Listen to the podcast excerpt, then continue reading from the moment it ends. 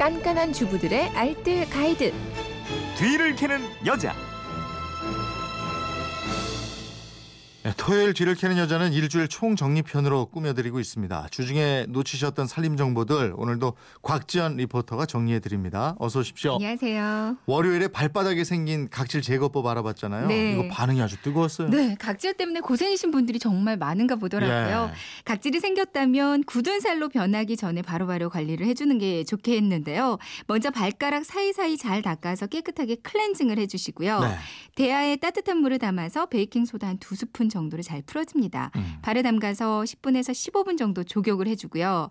그러면 각질이 좀 띵띵 불어 있을 거예요. 이번에는 작은 용기에다가 베이킹 소다를 한 스푼 덜어서 뜨거운 물을 조금만 부어주고 걸쭉하게 만듭니다. 네. 불린 각질 부분을 이걸로 마사지를 해주는데요. 버퍼 이용해서 문질러줘도 좋습니다. 음. 굳은 살이 생겼다면 조격을 자주 하는 게 좋다고 하셨죠? 네.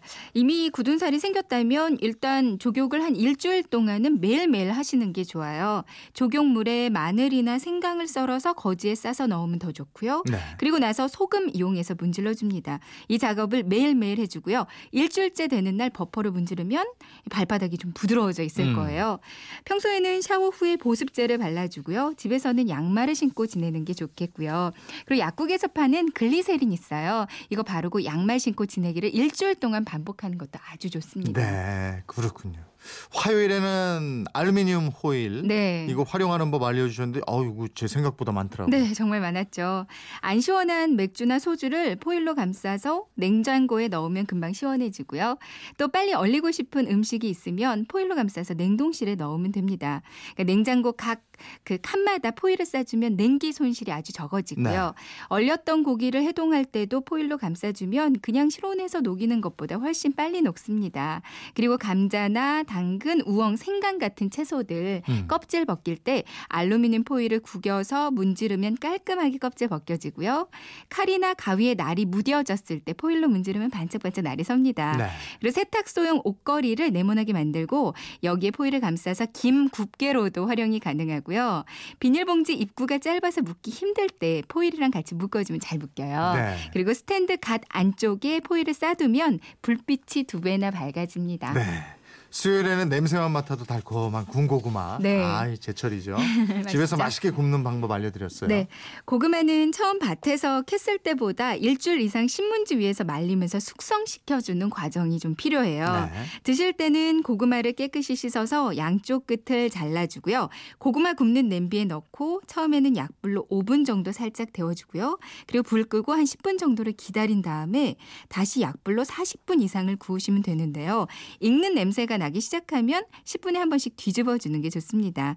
집에 안 쓰는 프라이팬이나 안 쓰는 냄비, 압력솥 이용하신다면 여기에 물을 자작하게 조금 부어주고 구우면 더 맛나고요. 네. 오븐에서 굽는다면 처음 65도에서 30분 정도 굽고요. 이후로 250도로 올려서 40분 이상을 구워주시면 돼요. 그리고 집에 못 쓰게 돼버린 주전자 있으면요. 여기에 맥반석 돌을 깔아주고요. 그 위에서 굽는 것도 좋고요. 만약에 굽지 않고 쪄서 드신다면 찜기 밑에 물 담은 곳에 다시마를 하나 같이 넣어주면 훨씬 맛있습니다. 네. 고구마는 뭐 다이어트 하신다는 분들이 고구마 다이어트 했다는 얘기를 하도 많이 들어가지고. 많죠. 네, 저도 한번 해봐야겠어요. 예. 2460님은 고구마를 신문지에 싸서 전자레인지에 약 10분 정도 돌리면 무척 맛있습니다. 네. 아. 이러셨네요. 예. 그렇군요. 7771님은 고구마 가장 맛있게 먹는 방법은요. 네. 뭔지 아세요? 배고플 때 먹는. 예, 예, 예. 아, 네.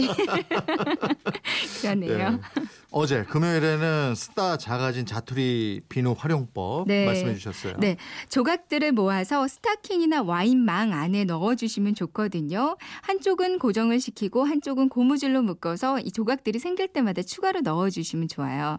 이 비누들은 손이나 발 닦을 때 사용하거나 양변기 물통 쪽에 넣어 주면 물 내릴 때마다 향도 나고 세정도 돼서 좋고요. 음.